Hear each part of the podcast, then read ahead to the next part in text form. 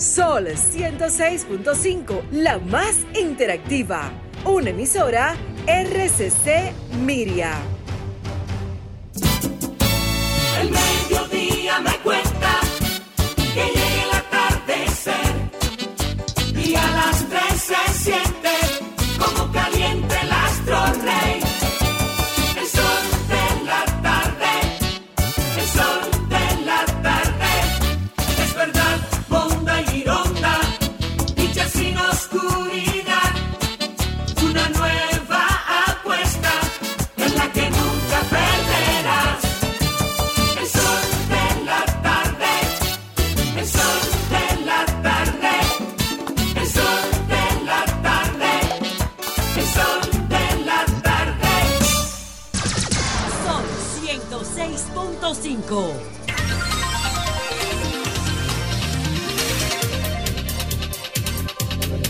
35 minutos aquí en todo el país.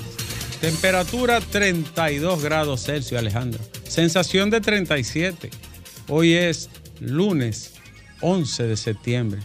Una fecha para recordar y nunca más repetir. 11 de septiembre de 1973. El fatídico golpe de Estado y magnicidio contra el presidente electo democráticamente, Salvador Allende. Uno de los episodios más oscuros de la historia latinoamericana. Todavía hoy están recuperando niños, ya hombres adultos y mujeres, que fueron quitados a sus progenitoras para entregárselo a verdugos, a familias, a represores, a torturadores y a oficiales de las Fuerzas Armadas chilenas. Todavía hoy se recuperan niños. Ese es el acto más deleznable, despreciable, abominable que puede cometer un ser humano sin necesidad de hacerlo. Agarraban preso a una pareja porque eran de izquierda, le quitaban el niño y se lo daban a cualquiera. Nunca sabían de ellos. Y los que quedaron vivos, esa pareja, cargaron la vida entera con ese fardo de dolor, de tristeza y de pena de, de tener su hijo, su criatura y nunca saber dónde fue ni quién lo tuvo. Es un acto de bestialidad incomparable. Lo que hizo la CIA con Augusto Pinochet en Chile. Actos de barbarie. Cortarle la mano a un cantante que no tenía más que una guitarra y sus manos. Cortarle la mano. Torturar hasta la, el punto de la desesperación y la muerte. Y así hay gente que defiende eso. Entonces recuerdo siempre la muerte de Salvador Allende el 11 de septiembre de 1973. Y naturalmente que recordamos los episodios de el 11 de septiembre del 2001, cuando las Torres Gemelas fueron echadas abajo por 14 eran, 14 terroristas que se involucraron y participaron en los vuelos para hacer que los aviones se precipitaran uno detrás del otro. Yo estaba en mi trabajo a las 10 de la mañana. Lo recuerdo como hoy. Todo el mundo sabe dónde estaba ese día. Bueno, porque la memoria tiene esa capacidad de... Todo el En esa, no- en esa 950M que era Radio Popular en ese momento y que ahora está aquí es parte de... La memoria recuerda y guarda los hechos siniestrales. No se borran. Es el primer gran hito de la, se quedan del mundo moderno en que todo el mundo sabe qué estaba y haciendo. en ese también los hechos que te tocan, tu identidad, tu, tu persona, tu biografía, los nombres, la historia. Esta es una fecha muy triste y desgarradora. Ese 11 de septiembre del año 2001, cuando vieron el primer avión, todos creímos que era un accidente. Y luego, más o menos media hora después fue, ¿verdad? 27 minutos. 27 minutos después del segundo avión y ahí todos intuimos que se trataba de un atentado terrorista donde perdieron la vida más de 3.000 personas, incluyendo varios de nacionalidad dominicana. Un hecho reprochable que desencadenó también consecuencias que todavía hoy la humanidad lamenta. De ahí se formaron todo lo que ustedes conocen como Daesh y ISIS y, y toda esa ese correlato del terror que ha vivido el mundo desde entonces. También, No, también los controles migratorios, los abusivos controles migratorios. que son humillantes. Son humillantes a partir Y, de eso. Señores, hoy 11 de septiembre nosotros le saludamos, le agradecemos su participación con nosotros siempre, su, la fidelidad de su compañía aquí en El Sol de la Tarde. Y le invitamos a que se suscriban a nuestro canal de YouTube Sol FM y que sigan nuestra plataforma Instagram, Twitter, Facebook y nuestro canal del Sol de la tarde y de la mañana, que es Sol FM en YouTube. Cada vez somos más, estamos llegando a 400 ya, ¿verdad? No, 402 mil tenemos. Ya, ya pasamos de 400. Claro. Desde que llegamos aquí eso creció como... eso creció como... Como, como, Como la le- verdolaga. Lo que le echan al, pa- al panqué. Eh, levadura. Levadura La fue. levadura. Hongos. Eh, Lea. Eh, eso fue para arriba y para arriba. Y debemos de ver la noticia. Ayer estuve, antes de la noticia, Alejandro, ayer estuve haciendo un recorrido por mis amadas, siempre entrañables lomas de Blanco, Cordillera Central en la provincia de Monseñor Noel. Las montañas más bellas que tiene la República Dominicana. Yo estuve allá. ¿Eh? Felinova. Con Felinova. Ojalá haberlo, haberlo encontrado para, para beberme un café con él y abrazarlo. Y si se lo encontraba de frente en el buggy. Eh, no puedo decir por aquí. Entonces, estuvimos en las Lomas de Blanco y hace mucho tiempo que yo no subí a la, a la cordillera central por la zona de Bonao. Voy a decir lo siguiente. Si el gobierno, este y el que venga, no recupera las cuencas hidrográficas, estamos jodidos. La degradación de las cuencas de Yuna, de Blanco, de Arroyo Avispa, de Tireo, de Arroyón, es imparable. Es un daño enorme a las cuencas hidrográficas. La cuenca hidrográfica más importante del Caribe la del río Yuna. 25 acueductos. La mitad de los sacos de arroz que se producen en este país es con el agua del Yuna. 25 acueductos. Más de un millón doscientas mil tareas de arroz. Más toda la, presa de Atillo recibe las aguas de la presa del río Tireo de Blanco, de- del sistema de presa Blanco Arroyón Tireíto, que es el sistema de presa que menos daño ha hecho y el más importante del país. Si Abinader no recupera las cuencas hidrográficas que cierren a medio ambiente, que eso está de más. Si usted no recupera las cuencas de los ríos, del sistema montañoso dominicano, no haga nada. Y se lo dije una vez que lo, que lo alcancé a ver de lejos, en Bonao. Presidente, si usted no recupera la cuenca de los ríos, cierre a medio ambiente. Es la verdad. ¿Sabes lo que está pasando en las cuencas de los ríos? Los dominicanos llevan a haitianos a cortar, a tumbar, a sembrar, a depredar, a sembrar hierba y a bregar con ganadería. Conuquismo, quema, tumba y ganadería. ¿Quiénes lo están haciendo? Los haitianos, llevados por quién? Por los dominicanos. Los haitianos no van solo allí, son los dominicanos que lo llevan. Y todo el sistema de cordillera está lleno de ciudadanos y lo dejan vivir ahí mismo y hacer todo su desastre ahí mismo. Si yo soy gobierno, lo saco a todo para su país, someto a los que lo llevan. Pero imagínese usted, ni lo hicieron, ni lo hace este, ni lo va a hacer el que viene. Porque este es un sistema de corrupción, de inoperancia, que lo único que le interesa es reelegirse a los presidentes. Coño, porque ¿cómo es posible que usted deje de degradar las cuencas de su nación cuando usted sabe que esa es la vida misma de la patria? Dígame, ¿cómo yo lo explico eso? Y está lleno de haitianos quemando y tumbando y le dejan hacer casa a la orilla de la carretera y a la orilla de los caños y ahí hacen sus necesidades y de todo. Años en eso.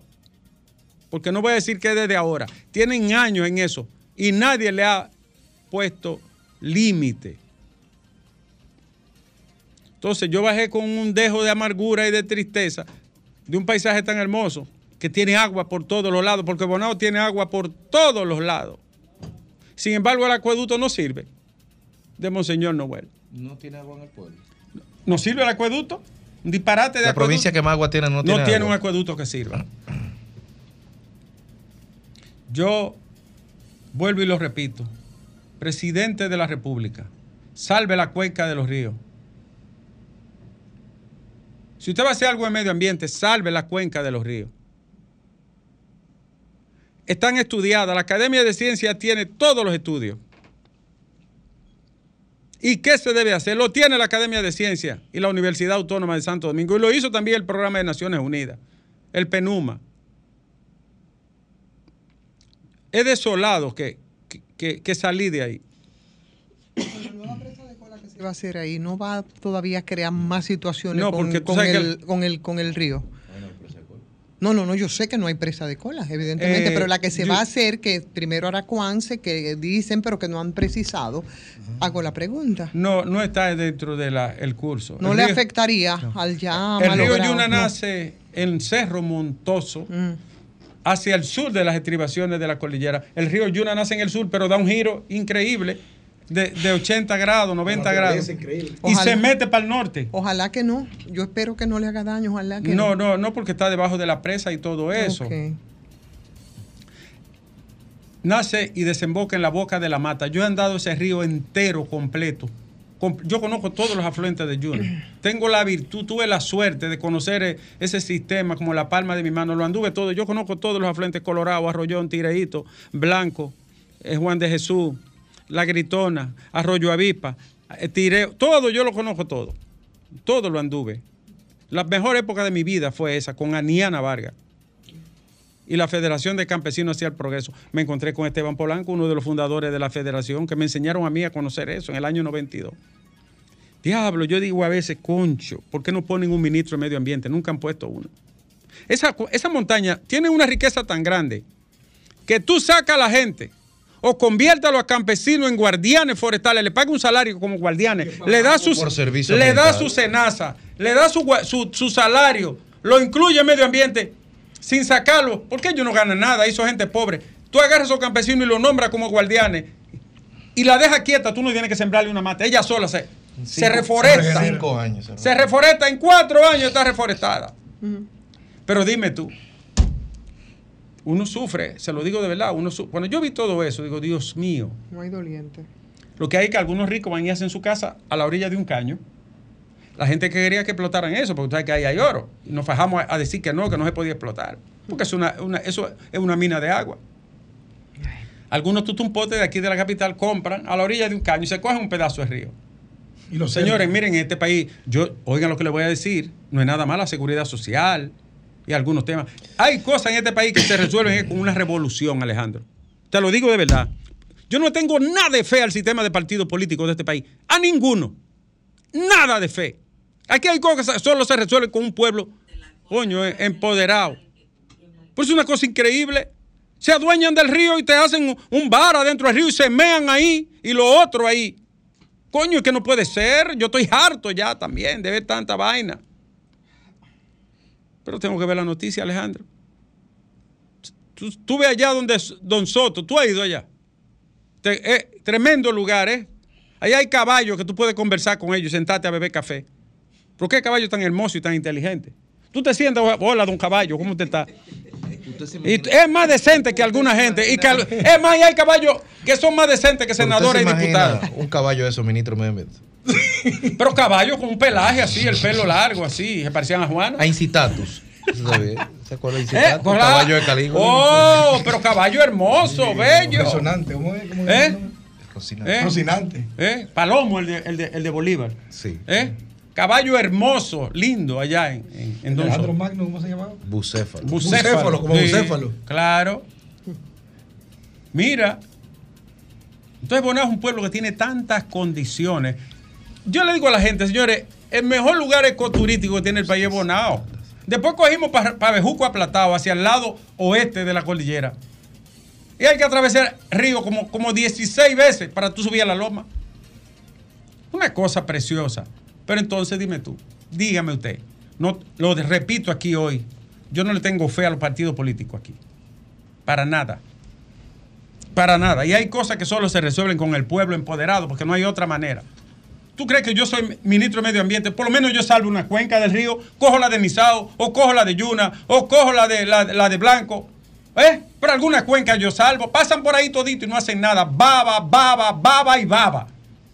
Coño, me va dar una vaina. Déjame. La noticia, Alejandro.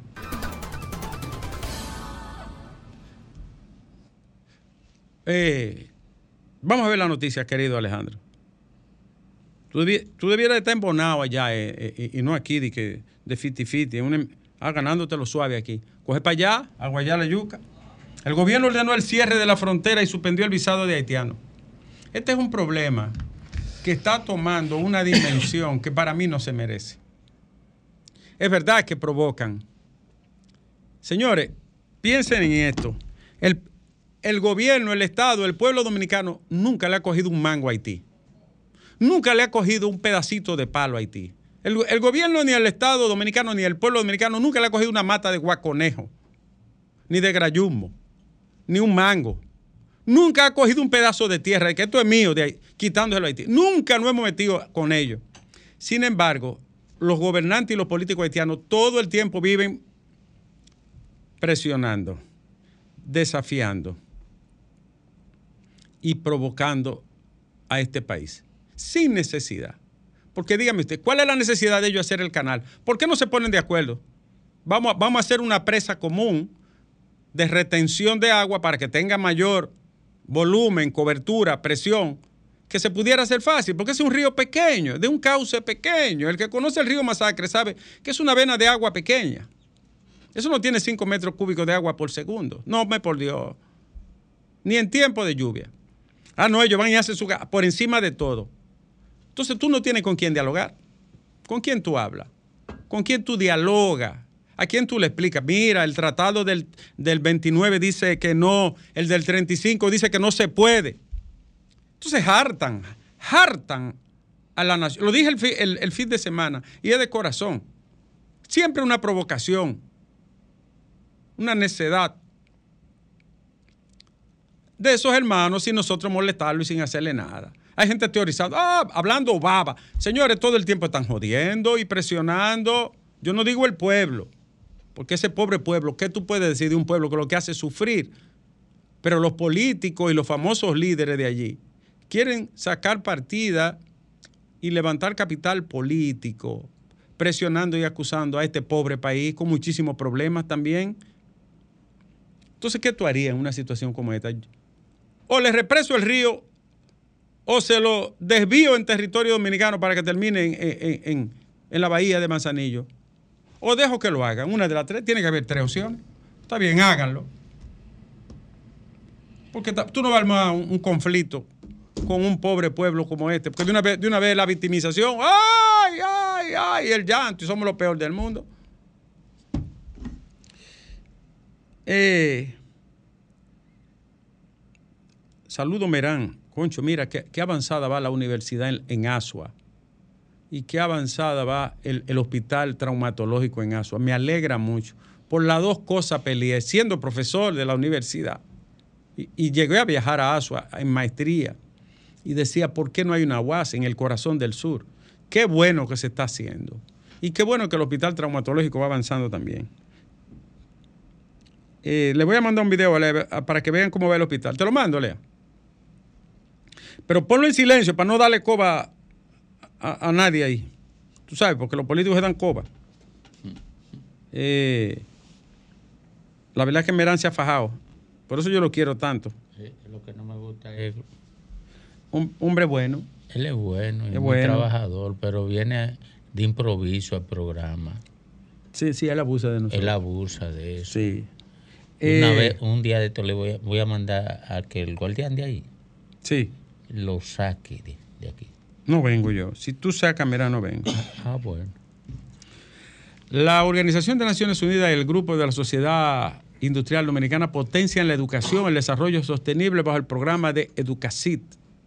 Este es un programa que la ONU y, la- y el grupo SID, como conglomerado empresarial, acuerdan producir una distribución gratuita del libro Frieda, publicación de la ONU para fomentar la cultura de sostenibilidad desde una edad temprana.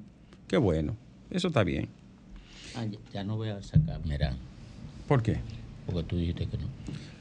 No, no, le damos un chance. Ok, Le damos un chance. Dice Juan Hubiera que el ministro de Educación debería estar preso. ese es dura.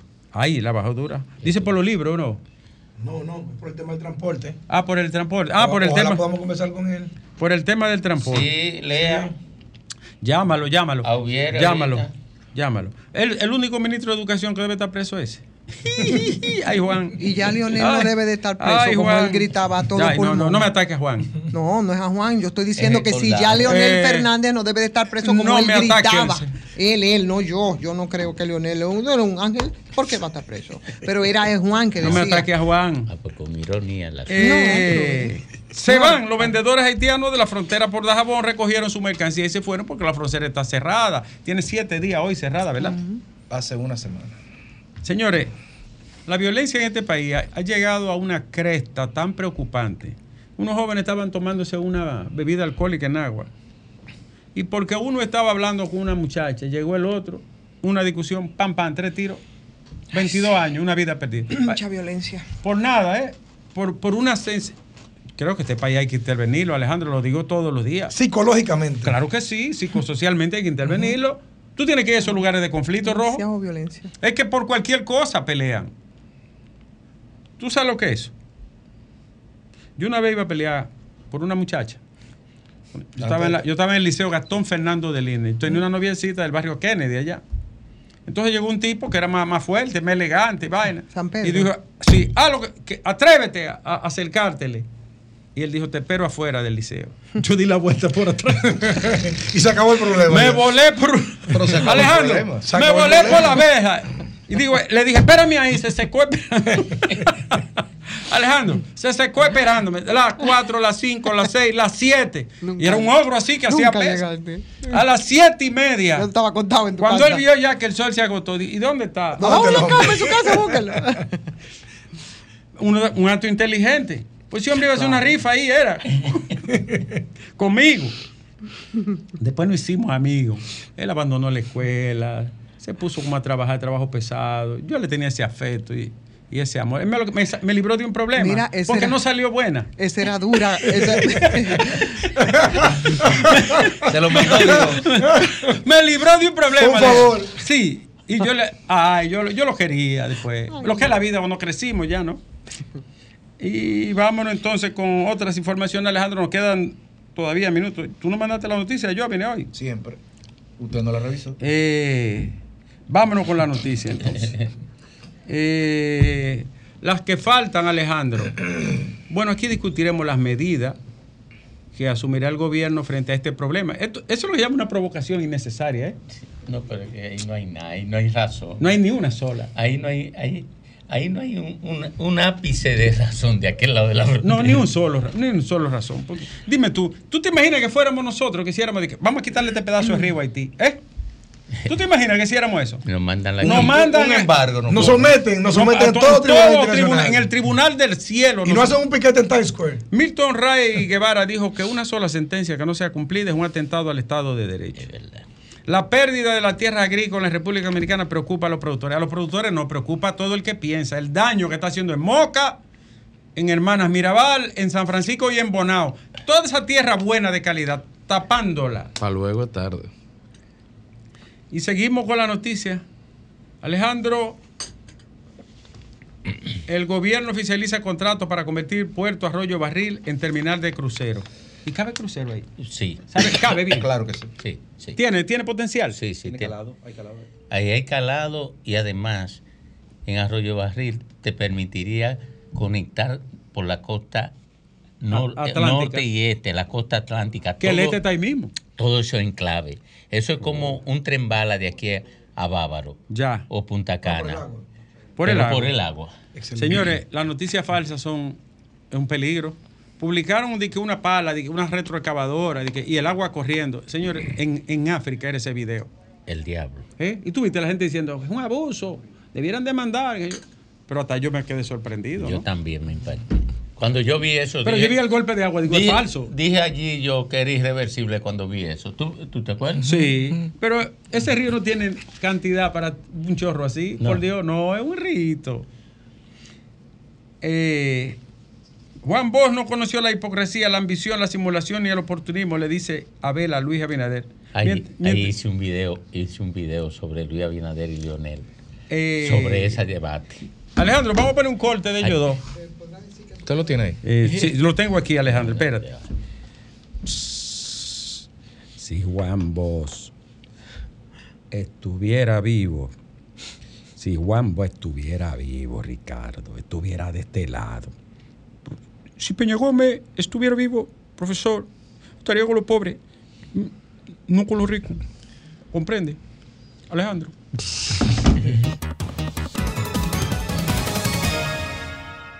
Este texto se llama Los recursos de la jurisdicción inmobiliaria y el Tribunal Constitucional. Esto es lo que se llama una joya de libro. Atención, juristas. De la pluma de mi querido amigo, entrañable juez de tierra, como le dicen, de jurisdicción inmobiliaria, el magistrado segundo E. Monción. Si aquí hay tres personas en el país que saben de derecho inmobiliario, él es uno y no es el tercero. ¿Dónde yo lo puedo comprar ese libro? Me voy a meter a ese negocio. Voy a dejar, Tremendo. Voy a dejar la comunicación. Aquí está todo. Yo te puedo conseguir uno. Ah, pues consíguemelo, gracias. Por eso Tremendo trabajo de mi querido amigo, Que sean dos. ¿Eh? Que sean dos. el magistrado segundo E. Monción, que debería de estar en la Suprema Corte de Justicia. Hace tiempo, todas las condiciones éticas, intelectuales.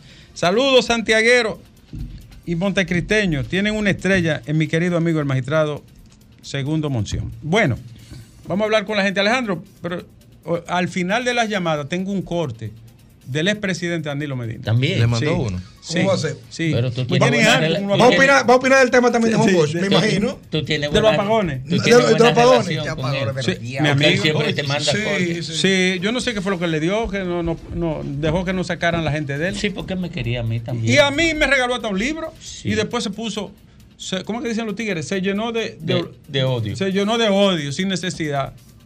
Eh, Buenas tardes. Ricardo. Sí, Ricardo.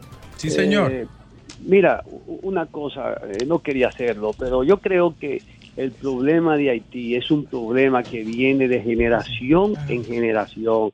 Y yo entiendo que sí, que el presidente Luis Abinader no es la constitución y, y este es un país soberano, pero Luis Abinader que encontró y el que venga y lo que venga van a seguir encontrando el, el bendito problema de Haití. ¿Tú sabes qué? Es un problema que Luis Abinader no nada que ver. Bueno. Bien, querido, sabemos que no- todo es un problema del Estado dominicano porque es un problema de las relaciones indisolubles, eternas entre dos naciones que comparten una isla. Esto no es un problema de un presidente ni de un gobierno, ha sido histórico el problema. Desde Risuit, 1657, Tratado de Risuit, después Aranjuez, 1777, y después el Tratado de Basilea, 1795 en junio, en la ciudad suiza de Basilea. ¿Eh? Y antes de eso, Alejandro, lo que ocasionó todo fue las devastaciones de Osorio de 1605. Vamos a seguir con la gente. Buenas tardes. de don jefe. Oh, mi querido amigo, buenas tardes. Un abrazo, lo vi a usted, lo escuché ahorita como siempre, un poquito medio guapito. No, como ya, ya bajé ser. la guardia. Me llamó Manuel Jiménez y me dijo que. Esa es la vaina, esa es la vaina tuya, que, que tú, que tú- También, también que iba. bien que iba y ya lo dañaste. Eh, Domingo, eh, eh, a mi amigo Félix Lajara, Greiner y a Federico Joveni. Saludos, Un hermano. abrazo para todos ustedes. Eh, Domingo, y esto va Sí. para Domingo e Ivón, específicamente. Que somos, Hay de, que poner somos especial- paisanos tuyos. Sí, hay que, efectivamente, hay que poner especial atención a la ciudad Juan Bosch. ¿Por qué digo esto? Ustedes saben la gran cantidad de haitianos que está viviendo en la ciudad de, de de la, en la ciudad Juan Bosch. Y ya hay indicios, Ivón y Domingo, de que esos haitianos están por hacer un lío por ahí. Y puede haber consecuencias muy graves con los dominicanos y con las autoridades. Estamos claros. Segundo, Domingo. Segundo, estoy contento porque por fin, Domingo Ivón, mi sector de Marrosa comenzó a ser, a ser eh, aceptado. No, ese es mi, ami- mi amigo del INE. Acuérdate, acuérdate Entonces, que entonces se lo tú, entonces tú le dices a Ivonne y a Domingo, ¿y quién era que tenía la voz cantante con Alma Rosa y Osama? ¿Quién era? Eh, lo tenía Domingo Pari y lo tenía tú en algunas ocasiones. ¿Alguna vez? ¿Alguna vez? Pero fui yo, Cría- el- fui, yo el, fui cuervo. yo el que empecé. Cría cuervo. Eh, No, fui yo que se lo pedía del INE. ¿Fuiste tú? Sí. ¿Y a ti te oye, a mí no? A mí sí, es amigo mío personal. Él llama Licho. Oye, De- yo soy amigo personal de todos los ministros de este Eh, gobierno. Fidel. Incluyendo lo que no funciona. Fidel. Por suerte. ¿Por dónde van? Ah, se fue Fidel. Se fue Fidel. Buenas tardes. En realidad fui yo que empecé con eso. Pero como... Bueno, pues está A usted bien. le hicieron caso con el Hospital del Sur. No, a mí no me hizo caso porque Adelina yo le he dicho que es un abusador. Y, que, Eh, que la- y, y yo- ¿y quién Sí. que lo defiende cuando tú le dices abusador? la Ahí- ahí la- a propósito, la autopista Duarte empezaron a, a re- a reparar lo- los pedazos que tiene dañados por los camiones. Y la iluminación, eso sí es importante. Eh, la- y van a empezar a pintarla también. y sí, la señalización, la peligro, ¿eh? iluminación. Buenas tardes. Buenas tardes. Me, Adelante. me llamó a Houston y se puso a mi disposición. Cuando yo estaba ya jodido con el cáncer. Sí, sí, es amigo tuyo, de muchos años. Buenas. Sí, le habla la señora Francesca Mercedes. Adelante, mi amor, diga usted. Eh, quiero hablar sobre eso, sobre lo que se está haciendo aquí en la autopista Duarte, aquí frente a la Guaya y ese arreglo. ¿Qué se está haciendo ahí? Eh, la reparación y reconstrucción de Están todas las... haciendo todo así, ¿verdad? Sí. Entonces, eso es lo Mayo que queremos, ese es el tipo de trabajo que queremos. Así que Danilo que deje eso para atrás, le está diciendo eso de la duda, sino que queremos que se trabaje. Gracias, mi amor. Buenas tardes, este es el sol del Debió país. pedirle los cuatro años. Buenas tardes, Domingo. Buenas tardes, Ricardo. Hola, querido, ¿cómo tú estás? ¿Cómo está Nueva York? New York. Estamos bien, gracias a Dios. Domingo, eh. Nieves, yo no entiendo cómo un presidente que le tiene la comida tan cara al pueblo dominicano le está es todo el tiempo lo que le vive mintiendo, hablándole promesas falsas, mucha mentira. Mira qué payaso, directorio del norte. Qué payaso, que Santo Domingo no se va la luz. Como que ese dominicano es tan tonto. Mira el otro payaso, eh, el industria del comercio, y no, con la fórmula que le robaban tanto de la gasolina. Mira el otro payaso, Ignacio Paliza, cuando era senador, que, que, el, que el PLD le roba dos dólares de la gasolina al pueblo dominicano. Y la gente del PRM, Paliza, y no, y el payaso de, de, de Norte, Andrés Cueto, ¿cuánto le está robando a República Dominicana? Que solamente un apagón en Santo Domingo ya solo se veía. ¿Quién ha visto eso? Una sopita valiendo 10 pesos. El que se bajen de esa burbuja. Que Gracias, querido. La verdad es que Cueto, cada vez que Cueto dice algo, es una cantinflada. Cueto, a veces la mejor palabra es la que no se dice. Escribió Unamuno. Cueto, cuando usted no tenga que, que decir nada, pon- va- póngase a leer el Salmo 23. Jehová mi Que, pastor, nada que me sea falta. más escueto. Cueto, sea más Cueto. ¿Y ustedes recuerdan la Yo culebra? estoy loco por decir la palabra que quiero. No, no lo escuchen, déjenlo tranquilo. ¿La digo? No, hombre. Lea, la digo. No, hombre, no. Lea, no. Yo tengo tres muchachos, Mira, ¿no? Oye, Son mayores de edad ya, eh, dígale, me- dígale. te- ¿Quién? an- cuando tú, ¿Quién te- antes de irte, ¿Quién? eh, eh, tu biógrafo me escribió algo. Ay, ay, ay, ay. di- Estoy, línea, estoy doctor. guapo con él. Ajá. Vámonos con el hombre primero. Buenas tardes, señor. Buenas tardes, doctor. Un abrazo para todo el equipo y de verdad que este es un toque de queda en la tarde. Muchas gracias, Eh, señor. Doctor Nieve y Domingo Páez, oiga, yo no me voy a identificar porque yo estoy corriendo riesgo. Hay un haitiano que trabajó en el residencial donde yo vivo y hay otro que como usted sabe que hay muchas personas que se prestan a cualquier tipo de indelicadeza. Sí. Yo voy a pasar por la emisora porque yo he, he recibido amenazas del haitiano que no está aquí hoy en el residencial porque lo deportaron, Oh. pero ya la semana andaba aquí y está aquí y he estado recibiendo amenazas. Ahora, ¿qué pasa? Hay otro que lo pusieron, pues como le- pagan lo que le da su gana y el único que enfrenta eso soy yo, porque ni tiene documento primero. Y segundo, yo no voy a estar corriendo riesgo con una persona que tú ni siquiera sabes dónde vive, no tiene contacto directo donde ese, pe- ese personaje te puede hacer cualquier daño a ti o a tu familia y tú estás a expensa de esa persona. Dígame usted. Pa- Pase por la emisora. Te voy a decir una cosa a propósito de eso que es. El, ese problema no lo va a solucionar nadie. Es la gente que lo, lo nombra. Todas las fincas que yo vi están llenas. Sí, Todas las casas de cuidar. Todos los trabajos de construcción. Todos los trabajos de recolección de frutos. Olvídense de eso. Los haitianos no tienen culpa. Olvídense de eso. Los haitianos no tienen culpa. Pero lo peor- La gente lo nombra, la gente lo lleva. la- Ministros y generales con haitianos en su finca. En obra pública, he visto En obra yo. pública. Eh, es más, el metro la hicieron, todo, la- todo el trabajo duro del Lo metro. Diondino. Eh, lo han hecho los haitianos. Ricardo. Entonces vamos a dejarnos también, ¿no? Es la gente que lo lleva. Dime. Ricardo, desde un apartamento de un residencial que tiene todo el equipo de apoyo es haitiano, llama a una persona hablando en contra de los haitianos. Yo, pero claro. Mire, esto es más complejo. Claro. Esto es más complejo que irritarse o convertirse en histérico. Miren, ¿por qué los ayuntamientos no registran en su, en, en su territorio lo- la- los residentes haitianos o extranjeros? ¿Por qué no los registran? Porque la, la- la ley no, no, lo, no le da facultad. La ley 275 de migración. No, no, pero no. tiene que ser la de inmigración, puede ser la municipal. Ah, bueno. Los pedáneos pueden hacer. eh, mira, hay una ley desde la época de Trujillo que faculta a la autoridad municipal para tener registro de todo el que reside ahí. Eso fue Trujillita, ¿verdad? Esa ley, No yo no sé. cuál. Pero es histórico también. Sí, Pero yo eso es no sé sentido cuál- común. Es No, sentido no viola nada. Oye, No, no viola nada. Como Eh, pero, pero para un registro, ¿ustedes saben para qué? Para que se Ordenar el territorio. Sí, para que se ejecuten políticas de control del ciudadano en el territorio sin vulnerar sus derechos. Te- tengo un audio aquí. A ver. Y tú lo puedes poner en público en el aire. Eh, Alejandro, ¿puedo ponerlo? A la conexión. Eh, aquí va. Yo dejé el país iluminado. Mm, mm, ¿De qué maldito apagones que me hablan a mí, coño Alejandro?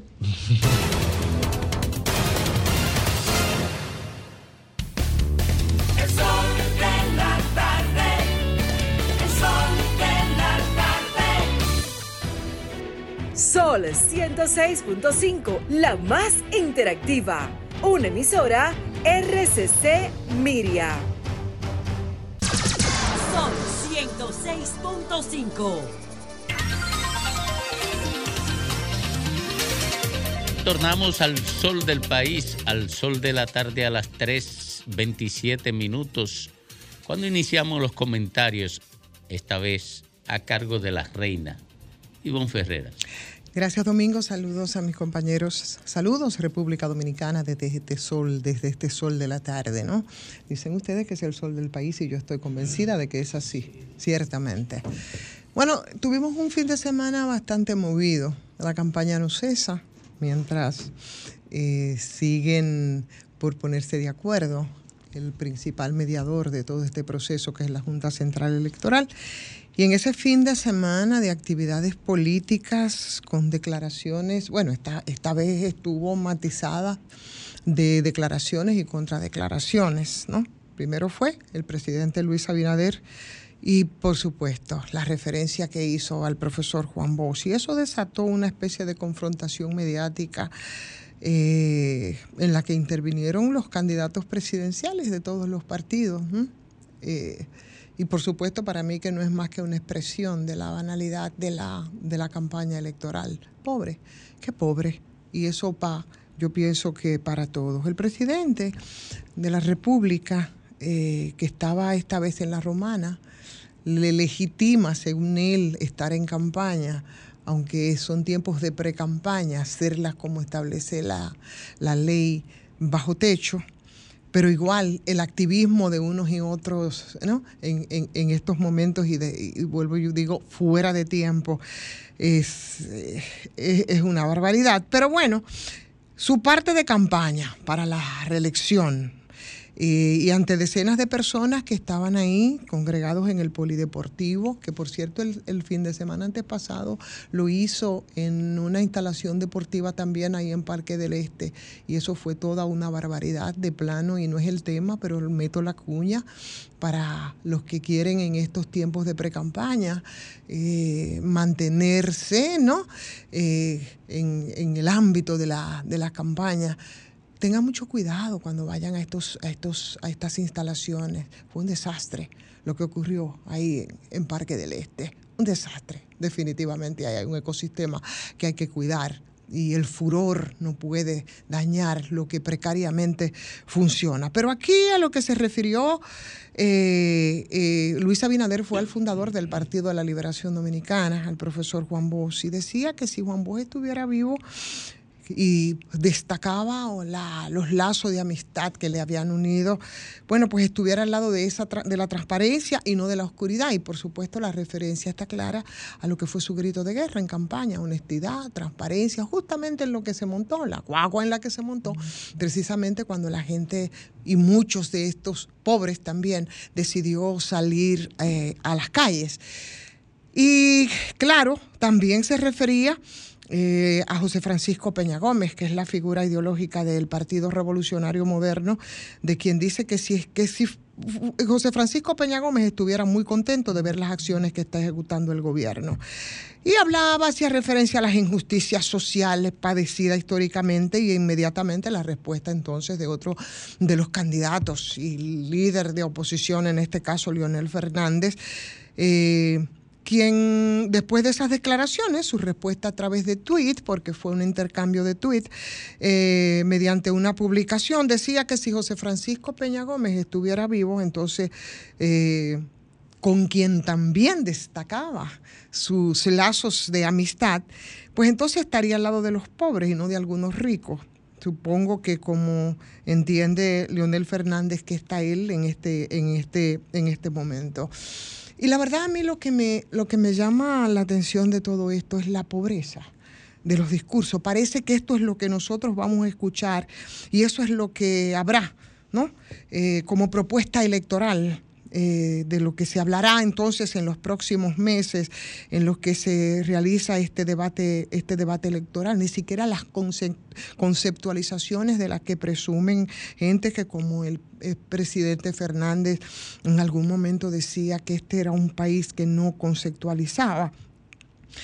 Eh, yo recuerdo que cuando, bueno, el, el PLD, el PLD eh, definitivamente yo creo que no es precisamente, o por lo menos el partido, el partido La Fuerza del Pueblo, yo creo que en este momento no es justamente, y mucho menos Leonel Fernández, quien puede exhibir el discurso de acompañamiento, de acompañamiento de los pobres. Ya en el caso de Luis Abinader son tres años los que han transcurrido de, de gestión de gobierno y por supuesto ya en el ruedo de su campaña, eh, Luis Abinader tiene ese mismo discurso, el mismo que tuvo en el 2020, ese mismo que tuvo cuando él se subió justamente en esa, en esa guagua de la transparencia, eh, ahora que alude ese concepto, ¿no? Al líder del PLD, Juan Bosch, y es precisamente cuando la gente justo, bueno, pues eh, pobres y clase media que le tienen miedo a la pobreza como el diablo a la cruz en 1900, en 2017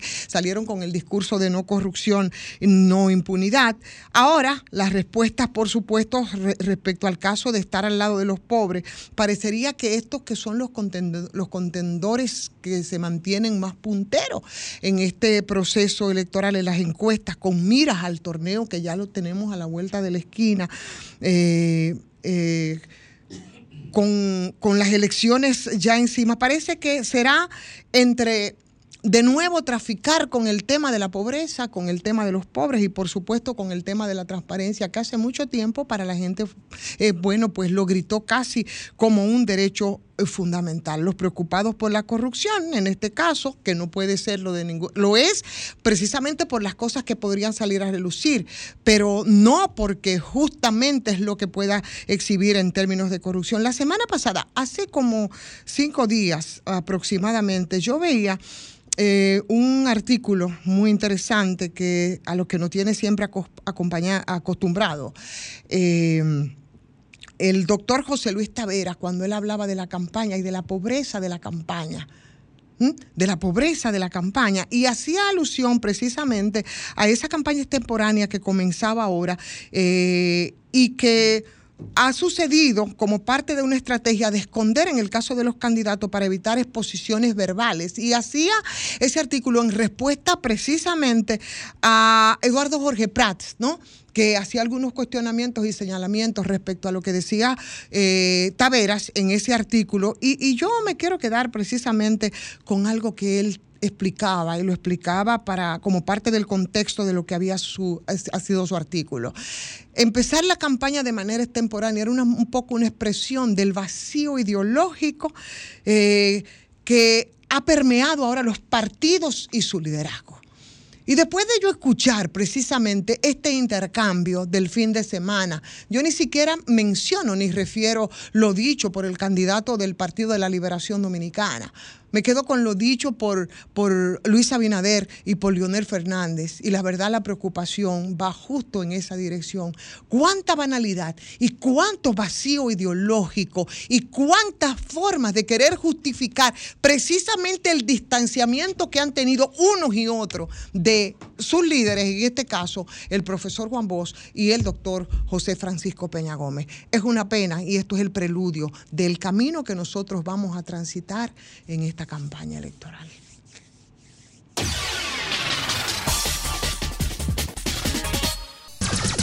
Son 106.5. Bueno, retornamos al sol del país. Escuchen bien, escuchen bien esto. El sistema de seguridad social dominicano que ha intentado ser objeto de examen por la institucionalidad democrática nacional, sobre todo aquella parte de la institucionalidad democrática que tiene que ver con la formulación de los ordenamientos jurídicos, o sea, el Congreso, y que tiene que ver con la reformulación de los ordenamientos jurídicos, eh, ha intentado examinarlo. Y eh, algunos de los exámenes ha terminado con fraude, como la modificación de la Ley de Seguridad Social en el 2020 un punto negro en el accionar del Congreso.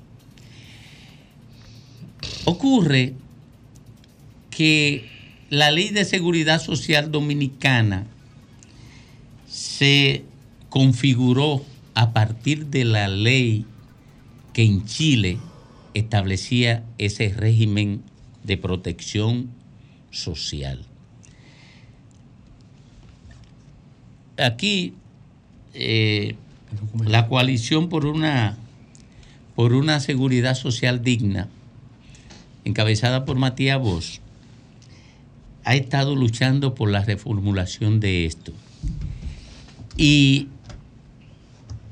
cuando Matías Bosch nos llamó para eh, informarnos que vendría una técnica chileno, chilena, una técnica chilena para presentar el resultado de un estudio que pudiera convertirse en propuesta de modificación de la ley de seguridad social dominicana, a nosotros nos encantó.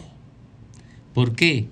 Bueno, porque justamente es un especialista que viene del espacio donde se construyó la ley que sirvió de referencia para construir la nuestra. Y viene del espacio donde se acaba de producir un proceso de reforma, una acción de reforma amplia al sistema de seguridad social que le sirvió eh, como madre al sistema de seguridad social dominicano. Ella pertenece a la Fundación Sol, que tengo entendido que es una fundación que se dedica al estudio profundo de estos sistemas y particularmente del sistema de seguridad social de Chile. Quise hacer esta presentación así muy amplia de una entrevista para ubicar a la gente que va a escuchar lo que vamos a debatir aquí. Habitualmente nosotros presentamos a la persona y comenzamos a preguntar. Pero quise ubicarlo, situarlo, para que la gente sepa la dimensión que tiene esta entrevista. Ahora mismo que el Congreso está estudiando forma de abordar eso, porque aquí hay unos niveles de resistencia irracionales a la revisión del sistema de seguridad social, porque se han construi- construido eh, eh, eh, intereses que parecen de acero. Bienvenida, bienvenida Francisca Barriga. Muchísimas gracias. Buenas tardes. Y naturalmente a Matías Vos. Muchas gracias. Eh, sería bueno, Matías, que tú introduzcas a Francisca. Muy bien, sí, sí, claro. Y, y- y- y complete la contextualización que yo intenté hacer. Tú recordarás, ustedes recordarán todas y todos que, eh, como tú bien decías, en el año 2020 se hizo esa ley de modificación a la ley 8701 que resultó un fraude, una estafa al país, porque se le dijo que se le iba a disminuir las comisiones a las FP y dijimos con números en la mano, no, no, lo que se le está haciendo es aumentar, aparentemente baja el, el porcentaje, pero ya no se va a calcular sobre la rentabilidad del año, sino sobre el fondo total que maneja cada FP. Por lo tanto, ahora se le están blindando, no solamente aumentando, sino que blindando los ingresos y ganancias. Y eh, hemos estado desde 2020, 21, 22 y ahora esperando porque el Congreso haga la modificación integral que se comprometió a hacer, porque dijo, bueno, le vamos a aumentar y bli- y blindar las ganancias a la FP, pero a cambio les prometemos una modificación integral. Todavía no aparece por parte. Pero recuerda que ahí surgió la coalición por la seguridad social digna y ahí, en una entrevista que vinimos, dijimos, domingo estaba también, estaban, estaban los Eh, colegas, Sí, sí, estaba Ricardo y yo. es viable otro sistema. El famoso discurso de que no es viable, de que solo es viable que el país mantenga a esas seis empresas llamadas AFP, propiedad de los bancos y de la oligarquía dominicana, sí, le vamos a demostrar con números de que su sistema es el fracaso y que hay un sistema posible que le dé garantías, no a los bancos, sino a la gente, que le dé dignidad a los dominicanos y a las dominicanas con un sistema verdaderamente de pensiones y se lo vamos a demostrar.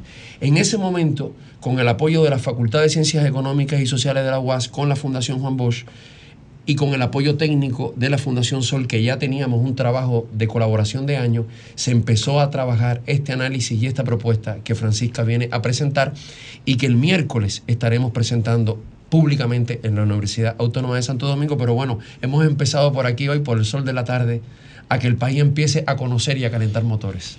Francisca, ¿cuáles eh, son los, los perfiles que conforman esta propuesta de modificación? Sí, bueno, primero que nada, buenas tardes a todos, a todos, muchas gracias por la invitación, eh, gracias a quienes nos están escuchando. Bueno, justamente primero comenzar diciendo que para nosotras, nosotros en Chile hoy día es un día muy especial. Eh, hoy día se cumplen 50 años desde el golpe de Estado eh, que llevaron a cabo las fuerzas militares, ¿cierto? Y que tiene mucho que ver con lo que hoy día estamos hablando. Bueno, y entiendo que el 25 de septiembre se cumplirían 60 años, eh, ¿cierto?, del golpe acá en República Dominicana. Eh, tiene mucho que ver con lo que estamos hablando porque fue en plena dictadura, en los años 80, que se establece de manera inédita en el mundo un sistema privado de cuentas individuales, ¿cierto? Eh, Chile tiene entonces el sistema privado más maduro de todo el mundo y podemos ver cuáles son sus resultados y por eso es tan interesante poder hacer el vínculo con el sistema de República Dominicana. Eh, en los años 90 y los años 2000 hubo una política de exportación del modelo eh, de pensiones en distintos países, pero si lo vemos eh, a, nivel, a nivel global, vemos que contando Chile, contando República Dominicana, solo nueve países más en todo el mundo tienen un sistema como el nuestro. Un sistema que está principalmente basado en un esquema privado, administrado por empresas privadas y basado en las cuentas individuales. Entonces, lo que venimos a hacer es poder observar y poder de alguna manera plantear una alternativa de normalización del sistema de pensiones. Es decir, volver a lo que tienen la mayoría de los países que eh, siempre desde nuestra región nos gusta mirar, ¿cierto? Estamos hablando de países europeos, incluso Estados Unidos, que es uno de los países eh, capitalista por, por excelencia, ¿cierto? Incluso Estados Unidos no tiene un sistema de pensiones basado puramente eh, y principalmente en un esquema privado. Entonces, lo que venimos a hacer es presentar una alternativa que esté basado efectivamente en principios de la seguridad social, en solidaridad, en suficiencia, ¿cierto?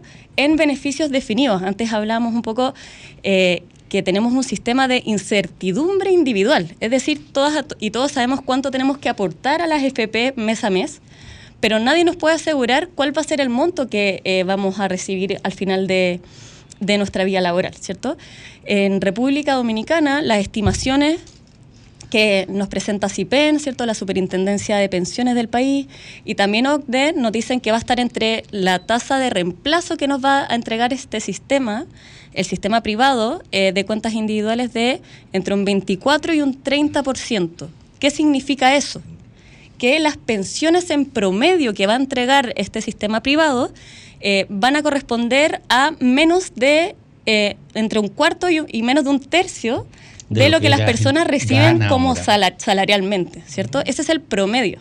Ni siquiera lo que podríamos hablar de la mediana, que es el 50%, la mitad de las personas hacia abajo, que de alguna manera puede ser algo más representativo. El promedio suele ser un poquito más alto. Y ya las perspectivas nos dan eh, una muy, muy mala noticia, ¿cierto? Eh, Chile, que tiene un sistema maduro, como les comentaba antes, eh, en cuentas individuales, tiene perspectivas más o menos parecidas. Eh, si lo vemos, las últimas, eh, ya tenemos una generación completa que se ha pensionado por, que ha cotizado toda su vida en este sistema y se ha pensionado. eh, y en los últimos 10 años, eh, la- esta misma tasa de reemplazo fue la mediana, es decir, la mitad de las personas que se jubilaron en los últimos 10 años, su mediana fue de 20%, solamente en, o sea, en lo autofinanciado que se llama, es decir, con los fondos que tenían las personas. Eso sí se complementa a subsidios estatales que se tuvieron que ir complementando porque se veía el desastre que iba a generar. Eh, si se adicionan entonces estos subsidios estatales, llegamos a una tasa de reemplazo mediana del 40%. Y eso, de alguna manera, ya viendo resultados con rentabilidades de fondo bastante buenas, ¿cierto? Eh, que es lo que es- los defensores del sistema siempre nos dicen, bueno, hay unas rentabilidades increíbles, las personas han aumentado su patrimonio, pero en la práctica lo que tienen es un derecho a una pensión que es eh, completamente insuficiente y no tiene que ver con los estándares del mercado laboral, que tanto en Dominicana como en Chile no son los mejores estándares, digámoslo. Ahí- eh, Ahí hacer un- una parte, antes que entre mi compañero, para que no se nos vaya.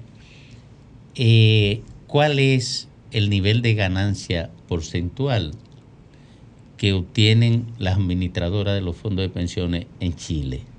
En Chile, bueno, eso ha sido algo, eh, es bastante impresionante la tasa de ganancia con respecto a cualquier otro sistema, ¿cierto? O sea, los sistemas financieros, ni siquiera los bancos tienen el nivel de rentabilidad que tienen las administradoras eh, de fondos de pensiones. Estamos hablando de un 30%. Allá. Allá. A semejante Sí. al de aquí. Eh, entonces, de alguna manera, tenemos un negocio cooptado, obligatorio, de, que no se traduce en buenas pensiones porque, bueno, justamente eh, los pensadores de, de este sistema, que fueron los ministros de, de la dictadura eh, de Augusto Pinochet en ese momento, nos decían claramente que este sistema está pensado para poder fortalecer el sistema financiero. ¿Cierto? A los, grandes a los grandes grupos económicos y eso lo vemos hoy día dónde están invertidos estos fondos de pensiones.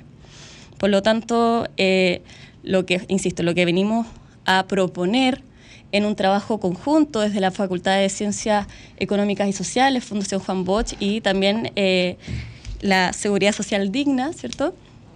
Junto con el, eh, la ayuda técnica de Fundación Sol de Chile, es poder plantear un, sistema moderno de reparto con reservas técnicas que se llaman, es decir, en el cual eh, lo que se eh, todo lo que entra al sistema de man- en manera en palabras sencillas, no todo lo que entra sale a pagar pensiones, sino que parte de lo que entra va a pagar pensiones a través de beneficios definidos que se llaman, que son tasas de reemplazo que se aseguran a las personas dependiendo de los años que tú cotizas. ¿ya? Entonces, por ejemplo, acá, si una persona cotiza 20 años, puede acceder a una tasa de reemplazo del 70%. Y eso con una em, pensión mínima garantizada contributiva y una pensión máxima. Eh, eso tiene soporte económico, o sea, eh, soporta cualquier análisis de racionalidad financiera. Ese fue el objetivo final de este estudio. Es decir, poder testear y lo que hicimos, por eso eh, Matías comentaba, esto fue un, un estudio de eh, un año aproximadamente, en el que tuvimos que hacer una serie de solicitudes de información tanto a la Superintendencia de Pensiones como al Ministerio de Hacienda, entre otras instituciones públicas, ¿cierto? Para poder observar si es que efectivamente una eh, propuesta como la que, la que estamos testeando tiene una- un sentido de sostenibilidad financiera a lo largo del tiempo. Eh, en ese sentido, eh, pudimos, y, y en el documento que vamos a presentar el día miércoles, eh, pudimos hacer todas las simulaciones, hicimos una serie de, de escenarios, digamos, por- que en el fondo no- nos permiten testear entre, lo min- entre el costo mínimo que podría salir hasta un, cos- un costo máximo y entrega una, una certeza de, de viabilidad y sostenibilidad financiera también. En términos de mecánica del proceso, tú tienes un sistema que tiene 20 años, que tiene casi mil millones de, de pesos. eh, mil millones. No, casi un millón Un, bi- billón. de pesos. Exacto, un billón. un- ya, ya vamos por los, casi Exacto, por los 900 el billón. millones. No, exacto. Tú tienes un billón y lo que ustedes plantean desde la lógica de esa realidad que existe, ¿cómo sería el escenario transicional? Eh, uno. Dos, estamos pensando en, en de qué manera podemos seguir reencauzando, que sabemos que no es así, ahorro forzoso del trabajador hacia determinadas actividades que tengan un fin social real, como construcciones de viviendas, por ejemplo, que sabemos que no es así, porque el dos punto y pico es lo que se está usando para lo que se tiene que usar. Entonces, ¿cómo tú harías el escenario de transición para no, para no caer en la trampa de que nos digan a lo que quieren volver al reparto de nuevo? Claro. Bueno, ahí hay una serie de, de ejemplos que podemos utilizar, pero es importante ponernos de acuerdo primero en qué es lo que estamos buscando, ¿cierto? Eh, como siempre hemos, hemos establecido, eh, cualquier sistema de alguna manera tiene una, viabilidad política y dado lo, lo necesario o lo que se solicita políticamente, es como técnicamente vamos a construirlo, ¿cierto? Eh, desde ese lugar, una, una transición, bueno, tendrá que verse uno de los principios de la seguridad social que es base, es con diálogo social, ¿cierto?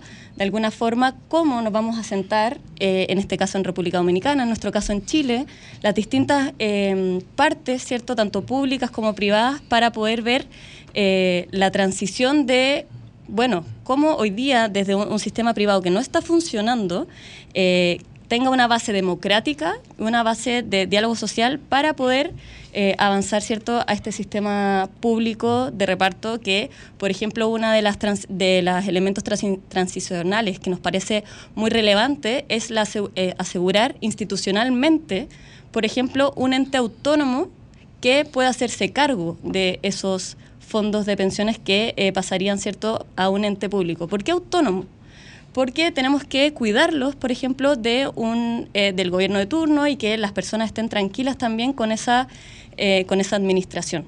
Eso sería uno de los puntos iniciales quizás para poder eh, pensar en políticas transicionales. Sí. Matías, no sé si... Eh, si como ya ustedes tienen un estudio, si como ya tienen un estudio, es porque lógicamente ya identificaron cuáles son los puntos negros de- del sistema del sistema de reparto que tenemos. Tú acabas de plantear el tema de la tasa de reemplazo.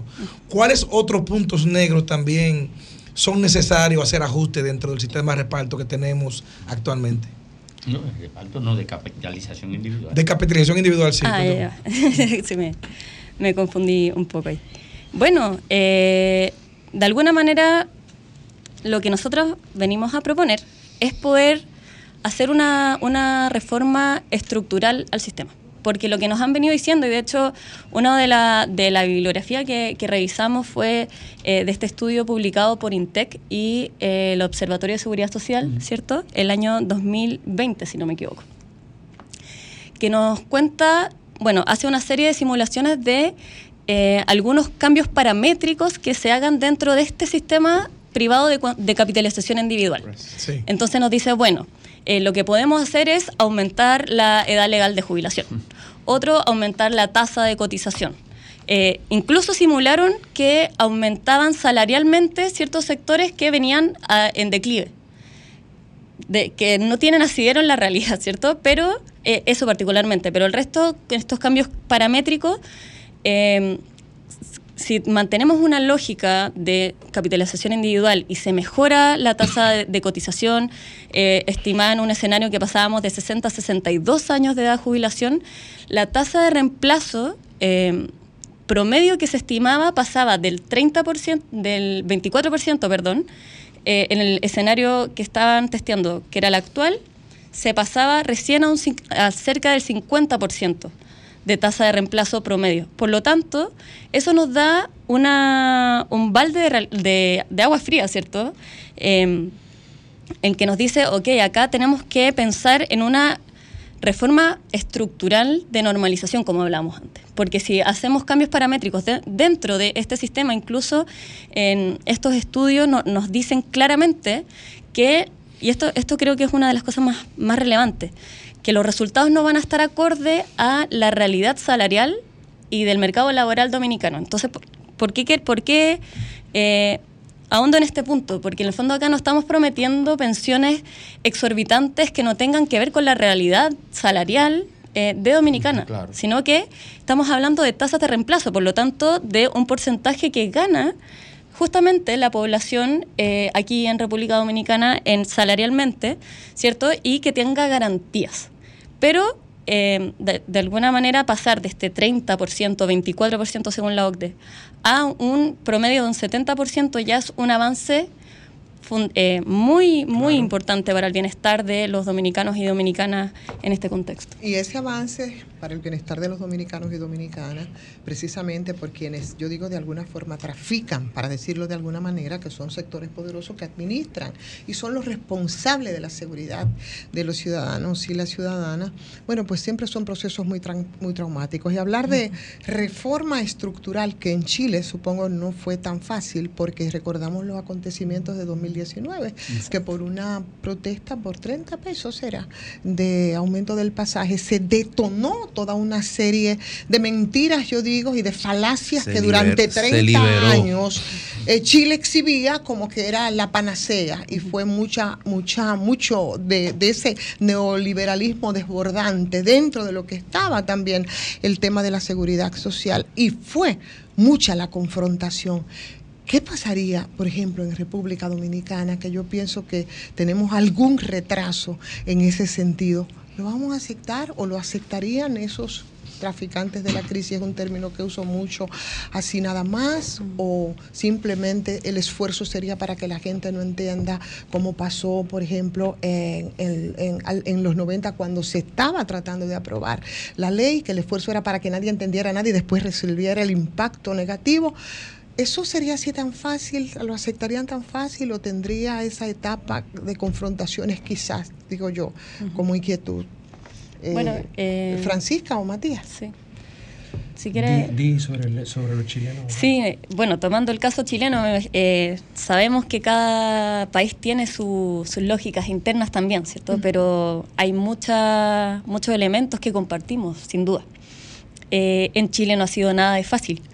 Eh, de hecho, en términos de pensiones es muy poco lo que se ha podido ganar aún, ¿cierto? Entonces, hay aún una... eh, hay una pelea muy fuerte por informar. Y esa de alguna manera es una, uno de los elementos que para nosotras y nosotros, eh, desde los movimientos sociales y particularmente desde Fundación Sol, es muy relevante porque la desinformación, como comentabas muy bien a- al principio, es algo eh, muy complejo y de alguna manera se ha tratado de generar una caja que nadie pueda ver, que nadie pueda entender.